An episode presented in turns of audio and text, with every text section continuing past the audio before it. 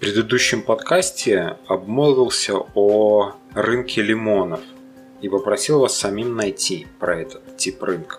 Но подумал, что, возможно, будут какие-то ошибки и недопонимания, поэтому расскажу вам сам. Итак, рынок лимонов – это один из видов рынка с асимметричной информацией. Что значит асимметричная информация? Симметричная информация – это означает то, что продавец и покупатель – владеют разным объемом информации о продаваемом товаре. Например, автомобиль. Продавец всегда знает его лучше. Он знает, где у него шрус износился, он знает, что у него текут амортизаторы. Покупатель вообще может это не знать, и он даже не может это выяснить. Даже на любой супер-пупер станции ему не все скажут особенности про этот автомобиль. Был он в аварии, не был в аварии и так далее. Казалось бы, ну и что? Но из этой вот асимметричной информации вырастает очень важный экономический закон. Суть его в том, что на рынке лимонов, на рынке таких вот автомобилей, с течением времени перестают продаваться хорошие автомобили и начинают продаваться только плохие автомобили. Сейчас я объясню, почему так происходит. Давайте для примера возьмем хорошего продавца. Он купил действительно хороший автомобиль и купил он его, условно говоря, за 8 тысяч долларов у предыдущего хозяина. И планирует его продать за 10 тысяч долларов. Его доход составит 2 тысячи долларов. И есть второй продавец, который купил машину в плохом, реально в плохом состоянии за 4000 долларов – что-то там подшаманил, как говорится. Его затраты, допустим, на это подшаманивание составили 1000 долларов, и так автомобиль ему обошелся в 5000 долларов. И он его выставляет на рынок за 8000 долларов. Если он продаст его за 8000 долларов, то он заработает 3000 долларов чистыми. Итак, у нас получается на автомобиле, на автомобильном рынке есть два автомобиля – Приходит покупатель и видит, что один автомобиль стоит 10 тысяч долларов, второй автомобиль стоит 8 тысяч долларов, то есть он дешевле на 20%. Внешние автомобили никак не отличаются, и покупатель не может понять, что не так с этими автомобилями. Поэтому в голове у него я покупаю автомобиль дешевле, вот, если с ними какие-то вопросы и будут, у меня есть как бы запас 2000 долларов, я попробую что-то за эти деньги решить, подремонтировать и все такое. И он покупает плохой автомобиль, потому что он дешевле и ничем не отличается от более дорогого. Возможно, в голове покупателя существует какой-то пункт, что «О, наживаются, накрутили тут цену в три дорого, думаете, я куплю». Нетушки, фигушки, я куплю за 8 тысяч долларов. Так происходит со всеми автомобилями на этом рынке. Продаются, покупаются. В итоге, что мы имеем? У людей, которые покупают плохие автомобили, у них э, прибыль составила с этой сделки 3000, у человека, который покупал хороший автомобиль и продавал его, у него прибыль составила 2000 долларов. При этом затраты на продажу у них примерно одинаковые.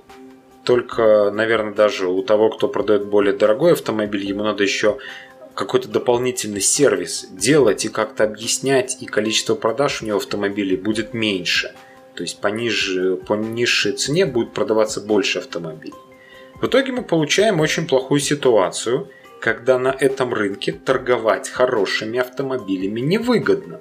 Ты продаешь их меньше, тебе сложнее их продать и зарабатываешь ты на этом гораздо больше. В итоге плохие автомобили вытесняют хорошие. Все, что называется, рынок для покупателя пропал. Подобная ситуация характерна не только для рынков автомобилей поддержанных. Такой рынок лимона из-за асимметричной информации может возникнуть везде, с любым продуктом. Например, разработка сайтов или программирование. Одни компании уделяют время тестированию, другие компании не уделяют время тестированию. То есть вот уже на тестировании сэкономили. Кто-то наплевательски относится к лицензиям на программные продукты, по сути берут, берет какие-то пиратские компоненты. Все это закладывается в цену. И в итоге получается, что компания, которая очень хорошо пишет код, очень хорошие качественные продукты делает, она по сравнению с другими компаниями, которые так не делают, просто не может выиграть. В итоге у нас снижается качество, условно говоря, разработки сайтов. Потому что есть очень много компаний, которые и частных там предпринимателей, которые делают очень дешево. И покупателю, заказчику сайта сложно понять, что не так в коммерческом предложении, когда одна и та же компания присылает «разработаем сайт за два месяца». У одних он стоит 10 тысяч долларов, у других он стоит 2500 долларов. И не обладая внутренней информацией, как будет разрабатываться, какие компоненты будут использованы, какой программный код, какое заимствование там, нету ли тут украденного какого-то программного кода. Заказчик, не владея всей этой информацией, просто делает выбор в пользу более дешевого варианта. Причем не обязательно, что этот более дешевый вариант будет самым дешевым. Заказчик может действительно, что называется, по-хорошему сам себя обмануть. То есть, если у него 10 коммерческих предложений, условно говоря, на 8-10 тысяч за сайт – 5 коммерческих предложений по 500 баксов за сайт, и он выбрал золотую середину за 2,5, то он вроде бы как бы не погнался за дешевизной, а выбрал вполне нормальный вариант. Но вполне возможно, что этот нормальный вариант является лимоном. Та же самая ситуация может быть и в салонах красоты, и в парикмахерских. Снаружи совершенно непонятно, э, почему одна парикмахерская стоит в два раза дороже, чем другая – Просто в одной стороне парикмахерской инструмент могут стерилизовать условно после каждой стрижки, а в другой вообще не стерилизует. И вот они уже сэкономили на дезинфекции. Цена ниже, но и качество ниже. А человек, который пришел постричься, он не понимает вот эту вот кухню работы, и ему сложно сделать выбор и понять, что тут что-то не так. Тут асимметричная информация. То есть исполнитель понимает, на чем он сэкономит. Мне тема сайтов ближе разработки программного обеспечения, рекламных кампаний, интернет-маркетинга, поэтому продолжу примеры в этой теме. Очень плохая ситуация возникает уже с подачи заказчика, когда он приходит и говорит, нет, 10 тысяч долларов за сайт это очень-очень дорого, давайте снижать цену. Вот у меня есть бюджет там в 7 тысяч долларов. И когда ему исполнитель говорит, да, хорошо, мы разработаем вам за 7 тысяч долларов, заказчик считает, что он получит точно такой же сайт, который он обсуждал за 10 тысяч долларов. Но на самом деле исполнитель понял, что он э, сэкономит вот на этом, этом, этом, этом и этом. В итоге он снизит до 7 тысяч долларов в сайт, останется в прибыли, но заказчик получит сайт гораздо низшего качества. Поэтому и существует очень хороший, например, лайфхак для отдыха в Турции, в Египте.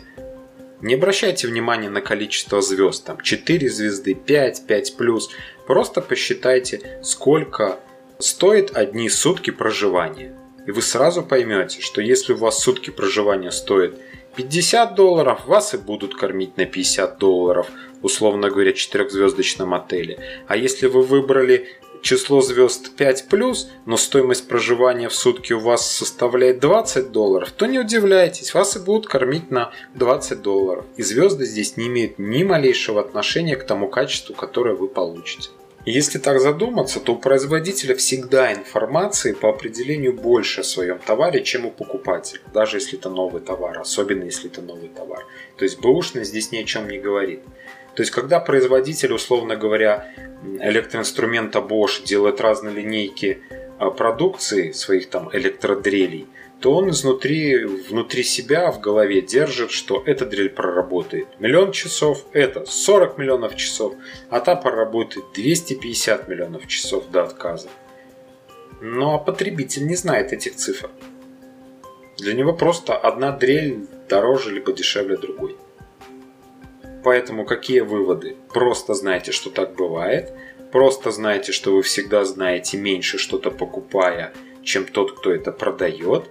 Ну и в-третьих, не пытайтесь продавца сильно ужать по цене. Потому что продавец, особенно в сложных товарах, либо в сложных услугах, знает о своей услуге больше. и он может просто начать экономить на том, на чем бы вы не хотели, чтобы было бы сэкономлено. Все, с вами был Андрей Голубев, спасибо, что слушали, пока.